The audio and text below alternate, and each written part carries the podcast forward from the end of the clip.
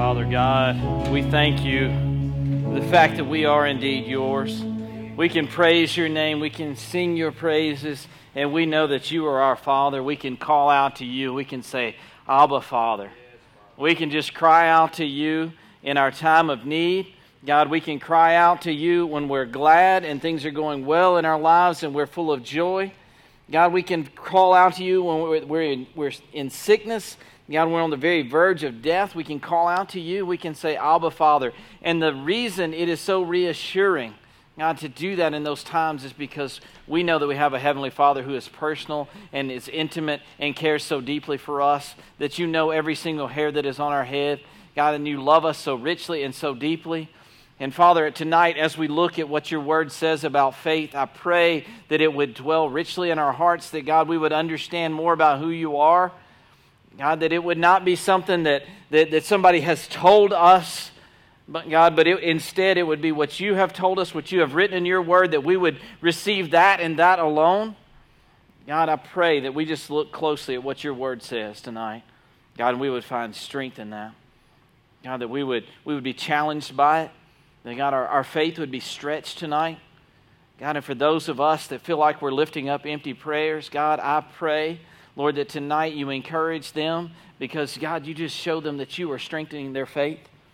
God, thank you so much for this precious word that you've given us. May we always, always, always, God, rejoice in what we have, this precious word. And may we never take it for granted. In Jesus' name, amen.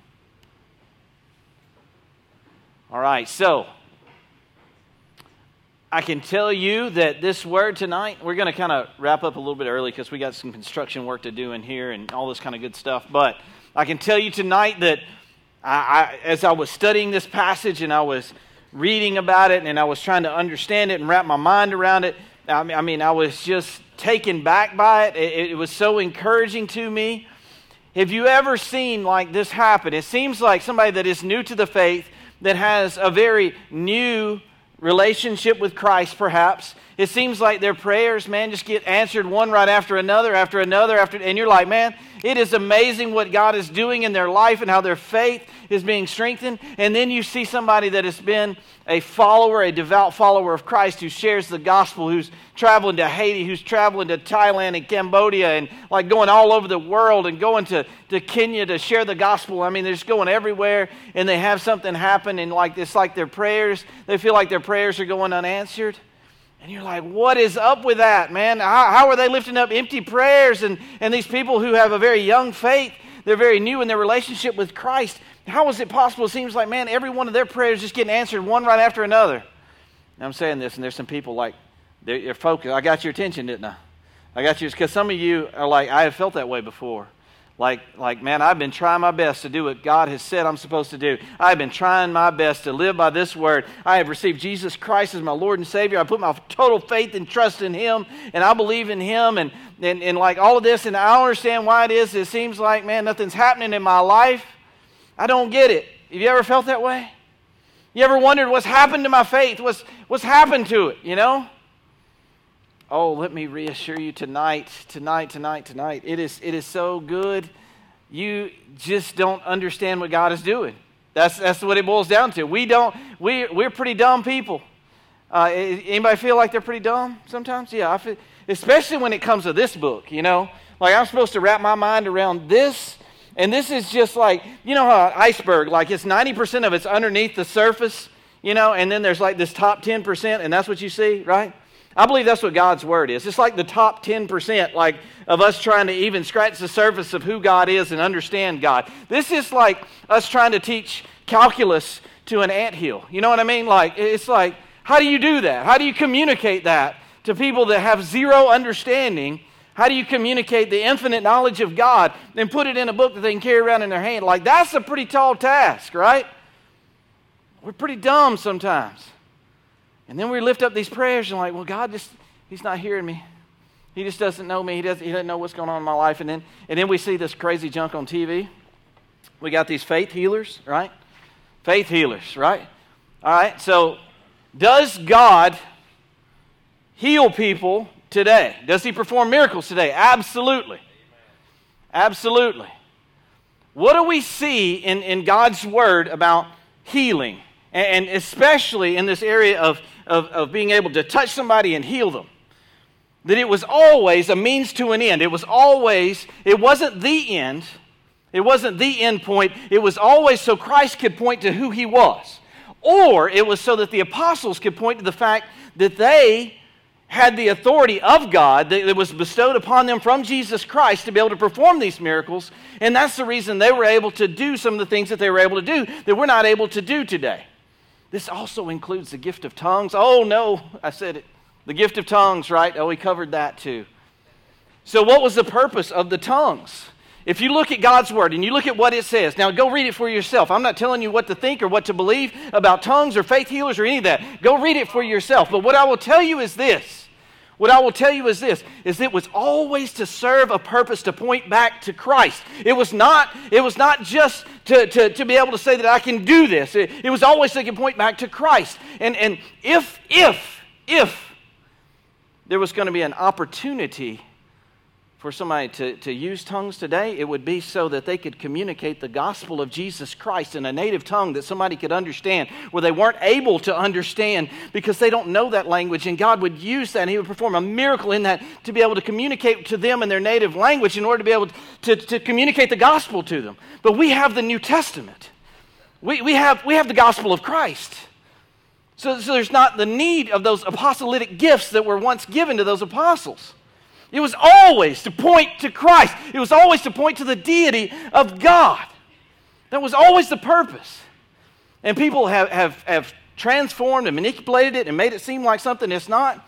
Let me tell you something. If there's these faith healers that, that hang out in, in, in white tents out on the street corners, send them to the hospital. You know what I mean? Like, can't they just walk around and like touch people and people jump up and start running out? Wouldn't hospitals be empty? Like, wouldn't we have them on CNN if the, if the faith healers were really what they say that they are? Okay, man, I, I know I may have been, I may be rubbing some people the wrong way. Send them jokers to Children's Hospital. There's a ton of kids in there that need them. Maybe it's, maybe it's not what it's cracked up to be. Is that possible? Let's look at a particular situation in God's Word where Jesus heals. And I want to talk to you about faith. I'm talking about real faith tonight. In Matthew chapter 17, verse 14, I want you to know what's happening here is that, is that Jesus and his boys are just coming down from the Mount of Transfiguration. And what has happened here is that, that Jesus is transfigured. And it's like all of a sudden they're getting a glimpse of Jesus in his full glory and this full manifestation of God as he is. He's, he's, carrying on a conversation with God the Father and Moses and Elijah, and, and, and a few of his disciples are hanging out there with him, and they're watching this happen. And they're like, man, let's, let's just set up a few tents here and let's hang out here for a little while. This is good. We got heaven on earth. Let's just hang out here. You know what I mean? And Jesus is like, okay, hang on. We ain't there yet. You know what I mean? He's like, he's like, Time's coming, okay? We're gonna have heaven on earth. It's, we're not there yet. I know what you I know what you're saying, guys, and I know this is really cool, but come on, let's go back down to the let's go back down the mountain. All right? So they've been hanging out with Jesus. Jesus has come back down the mountain with his, with his boys. Then we see in Matthew chapter 17, beginning of verse 14, it says this At the foot of the mountain, a large crowd was waiting for them. A man came and knelt before Jesus and said, Lord, have mercy on my son. He has seizures and suffers terribly. He often falls into the fire and to the water. Now, I read this passage to you not long ago. A couple of weeks ago, I pointed out this passage. It says, So I brought him to your disciples, but they couldn't heal him. couldn't heal him. Jesus says, You faithless and corrupt people, how long must I be with you? How long must I put up with you? Bring the boy here to me. This doesn't sound like the Jesus we know, does it? I mean, this sounds like he's a little brash right here, right? Was Jesus, was he ever controversial a little bit? Maybe people uh, rub Jesus the wrong way a little bit here. We get a glimpse into how frustrated Jesus is here, right? Don't we? Uh, you, you corrupt people, faithless. Then Jesus rebuked the demon in the boy, and it left him. From, from that moment, the boy was well. After, afterward, the disciples asked Jesus privately, Why couldn't we cast out that demon? He says, You don't have enough faith, Jesus told them. I tell you the truth, if you had a faith even as small as a mustard seed, you could say the mountain, move from here to there, and it would move. Nothing would be impossible. All right, Kenny, I'm all confused, man. I don't get it. Like you're saying the disciples didn't have faith. What are you telling me here? So his disciples, now Jesus had bestowed upon his disciples the ability to go and cast out demons and to heal people, be able to t- lay hands on them and heal them. Right? And as we're talking about this idea of faith healers for just a minute, let me, let me, let me back up for just a second. Don't you see in the New Testament evidence of not necessarily this idea of, of faith healing. Doesn't it show as the New Testament begins to, to, to continue on? Don't you see that, that, that, there's not the same element as go and just have the apostles lay their hands on you and all of a sudden, boom, you're healed and you walk away? Don't you see that? Because James says that. James says that. He says, he said, if there's some sick among you, what you should do is you should bring them in front of the elders of the church and they should anoint them with oil and you should pray for them. You should pray for them. This, this is the process through which God heals. This is the process through which God causes his miracles to happen. And it, it, it, involves the church, and it involves the church coming together in prayer. And he says, if you do this with faith, if you as a church will come together and you will, you will pray over them with faith, then God will accomplish these things in people's lives. That, that, that God is able to use those prayers in order to be able to bring healing to people. And, and, I mean, wouldn't it be just as simple if, if, it, was, if it was this idea of, of the apostles laying their hands on somebody? Wouldn't they just go, well, just take the sick to the apostles, get them to touch them, and they'll be fine? Right? But that's not the picture we see. What we see James saying is get the church together. Let's start praying with faith together in unity. Let's let our faith come to action by us coming together and putting our faith in what we're praying about and what we're focused on. And Paul tells Timothy, Timothy's got stomach problems, right? So he's got a little upset stomach, right? He didn't say, well, just go let Paul rub your belly or something. You know what I mean? It's like, he says, no. He says, Paul tells him, go and drink a little wine for what ails your stomach. You know what I mean? That's what he tells it. What, I mean, like, it's, it's not this picture of, of just going and, and like, like just this touch, this healing touch. It's a picture of God at work through faith to accomplish these things and, and to show us in, in, his, in His Word, in the New Testament that we have now, that this is where our faith lies, that this is what we understand God to mean here. So the disciples are, they're uh, coming to Jesus and say, I don't, I don't understand. I don't understand, Lord. So you gave us this ability, and now we are not able to accomplish this miracle. I don't understand. And Jesus says, Where's your faith? How many times does he tell his disciples, Where's your faith? You don't have any faith. You, you just don't have the faith. You know what I think happens here? Well, we have to understand. We have to understand what Jesus is saying. He's saying, if you have the faith as small as a mustard seed, you can say to a mountain, move from here to there, and it will move. Nothing is impossible. Now, most people take this passage to mean that, that you just need a little bit of faith, right?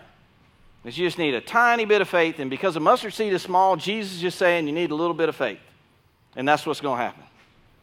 I don't think that's the picture. I don't think that's the picture. You know why? Let's look at Matthew chapter 13. Let's look. You read Scripture in light of Scripture. Let's look what else Jesus said about a mustard seed. I think that would be wise, right? So he's talking about the kingdom of God in Matthew chapter 13. And look at what he says. He says, here's another illustration Jesus used. The kingdom of heaven is like a mustard seed planted in a field. This is in Matthew chapter 13, beginning of verse 31, if you want to go back and read it later. The kingdom of heaven is like a mustard seed planted in a field. It is the smallest of all seeds, but it becomes large, the largest in the garden, and it grows into a tree. And the birds come down and make nests in its branches. So what is Jesus saying? Jesus, what are you, what are you telling us here? You know what illustration Jesus is using? A mustard seed grows. It starts out tiny, but it grows. And I think that's what he's telling his, his disciples right here. He's saying, You just prayed once to cast out the demon. You just prayed one time and tried to cast out the demon. And you just left it as that. As that. You know what real faith is? You know what Jesus was trying to show his disciples real faith is? It's when you continue on in faith and in prayer.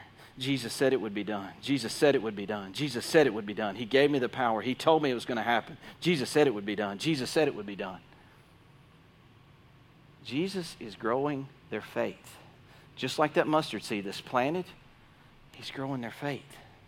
And what happens with new believers, you see, you see prayers just seem to get answered one right after another. And man, things are happening in their life and things are transforming. But then you see people that, that have been in the faith for a while and you, you say, well, what's God doing there? He doesn't seem to be answering their prayers. He's growing their faith. He's growing their faith. Will you keep at it? Is the challenge that Jesus is pos- posing in your life. Will you continue on in constant, continual prayer, believing and trusting that what Jesus said is true, that what you're praying for, eh, not necessarily that, that it will come to fruition, but that God's will will be done, that God knows what needs to be done in the situation? You see, God stretches our faith that way. He challenges us to keep on keeping on. So when you're, when you're down and out and you're wondering, like, what is happening here? Could it be possible? Could it be possible that what Jesus is doing is really stretching your faith? I know. I've talked to many people. I, I was I was looking at a Facebook of a of a guy that I know who threw his Bible in the trash and he's moved off to another place and he wants nothing to do with God whatsoever now. And this is a guy that continued in prayer over and over and over again asking God to remove something from his mind and from his heart. And he asked and begged and all this kind of stuff. And he just gave up. He just gave up. He says, I'm done with God. God didn't answer my prayers. So I'm just giving up. The reality is, God was trying to grow his faith. He was trying to see if he really trusted God or not. God was, God was allowing him to, to, to have these, these constant prayers that seemed like they weren't getting answered. And God was just like, You just keep striving after me. You keep proving that I'm the source of what you need. And you keep keeping on because you recognize and you have faith that I am the source of all that you need. And I believe, I believe that some of us in here, we've got needs. We've got needs, and we're struggling with, God, why, why are those needs not getting met? You know, I've got heartache, I've got depression, I've got suicidal thoughts. I've got family members, loved ones, people I care about deeply have turned their back on me, and I don't know what to do about that. Is it possible that God is challenging you to allow your faith to be stretched? I'm talking about we're really good at the tiny little faith. The tiny little faith where we pray 10, 15, 20 times. I'm talking about the faith where you pray 2,000 times about the same thing, begging God, seeking God, asking God to answer, begging God to do something in your life. Now, you got to understand something about this. You got to understand something about this. That the bottom line is not the answer to that prayer the, the, the end goal is not the answer to that prayer. Do you understand what I'm saying here? The end goal is your faith. It's for your faith to be strengthened. It's, it's for your trust to be where it really belongs, which is in Jesus Christ in Christ alone. You see, when these disciples were trying to wrap their minds around this, I mean, they, they're supposed to understand what Jesus is showing them here. He's trying to show them that you're going to be faced with some difficult situations. There are going to be some times where you think that I'm not doing anything.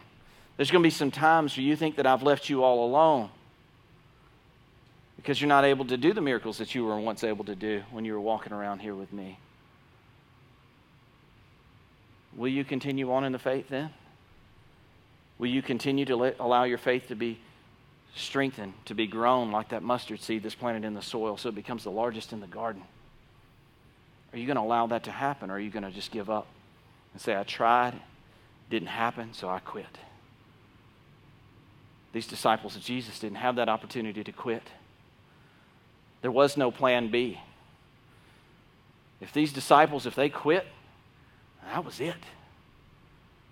But these men, God knew that these men would continue on and continue on and allow their faith to grow. And here we are, over 2,000 years later, still talking about these men and their faith. And all these Old Testament people that we point out in Hebrews chapter 11 that Keith has been digging into over the past few weeks, their faith too. Can you imagine? We talked about Noah, right? Talked about Noah.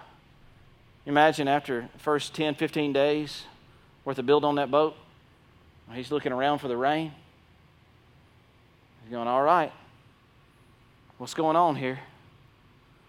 Time passes, time passes. He's still building. Got the hammer and nails out, still going at it. All right, God, what's going on here? What's going on here? It's all about his faith growing. And then when the rain started to fall, and then when he gathered the animals in and the Lord shut the door on the ark, the end result was not the fact that, that, that the miracle had happened. The end result was the fact that, that Noah's faith was strengthened. That Noah's faith was strengthened.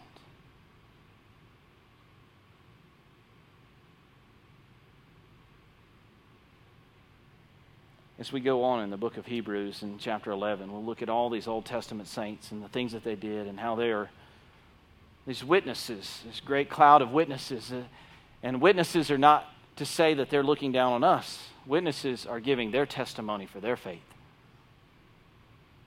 You see, the, the, the Hebrews that the, the writer of Hebrews is writing to, the Israelites that he's writing to, see, they're on the very brink of coming all the way to faith in Christ. They're right on that edge, but they're also on the edge of falling back and going back into their old ways, their old Jewish ways of Judaism. And, and that, that's where they're at. They're on, this, they're on the fence right here. And the writer of Hebrews is trying to show them that this idea of being saved through faith is not a new concept, that that's exactly how the Old Testament saints were saved. Do you know how you'll be saved? As you, as you pray about these things, God, rescue me, deliver me from these things. Take me out of this situation. Bring my loved one back to me. Do you know how you will be rescued? By faith. By faith. Does that mean necessarily that that loved one will come back? Does that mean necessarily that the sick will necessarily be healed? No, it doesn't. The end result is the growth and strengthening of that faith. This particular man, what's so ironic about this particular passage is that this particular man, I read to you uh, a few weeks ago about this man when he brought his son. He says, I believe he can be saved.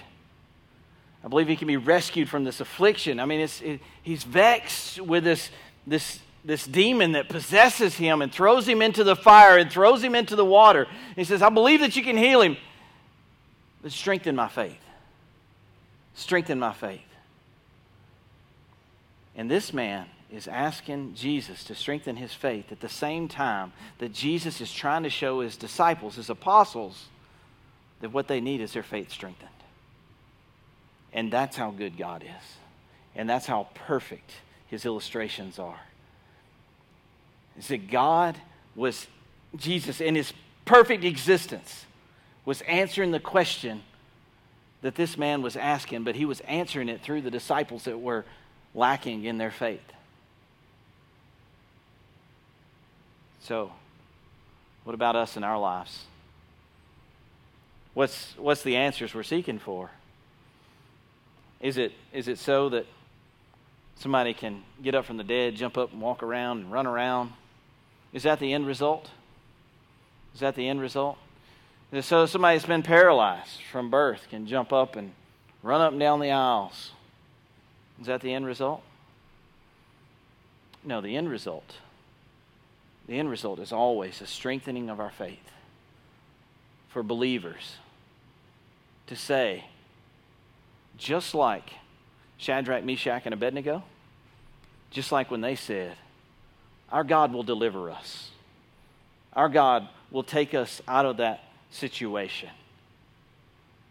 But, if he, but even if he doesn't, we will not bow down to your idols. We will not bow down to you. That kind of faith is the kind of faith that God is trying to build in each and every one of us. Is that the kind of faith you have? Has God challenged you on any level tonight through His Word to take a real hard, close look at what real faith is? Will you fall down on your knees before Him today and say, God, I felt like giving up and I felt like I was at the end of my rope, but I just realized you were strengthening my faith. You were calling me to a greater relationship with you, a more intimate relationship with you, a greater dependence on you every single day of my life. Where is your heart tonight? What is going on in your life? And what has God spoken to you specifically about tonight? Will you allow Him to strengthen your faith? Father, thank you for your precious word. God, thank you so much for the truth. God, what you have said, what you have spoken. I pray that it would not be twisted. I pray that it would not be changed. That, God, we would look at what you have said and what you have said alone. God, there are people here that are they're struggling in their faith tonight. They feel weak and they feel impotent and like they just can't go on. And Lord, maybe they've been lifting up prayers to you and they feel like those prayers are going unanswered. And the reality is, I pray that you have opened up their eyes tonight, that their faith is simply growing. If they would trust you completely, if they continue to go to you in prayer, if they not just give up after a single prayer and say, I'm done, that God has no place for me in his kingdom, God, that they would let that faith grow that they would continue to just run. God, they would run to you. A greater dependence on you and a greater need for you, that God, they would run to you. God, tomorrow, when they're tired and when they're weak, when they feel like they can't go on, that tomorrow they would run to you again. And the day after that, and the day after that, and the day after that. Because the end result the thing that we need more than any kind of healing, more than any kind of answered prayer, the end result, what we desperately need, is you and your forgiveness that you offer. So, Lord, may we trust in you and you alone every single day. May we continue to pursue you in prayer. God, we love you. We need you. And we thank you. In Jesus' name, amen. Everyone stand.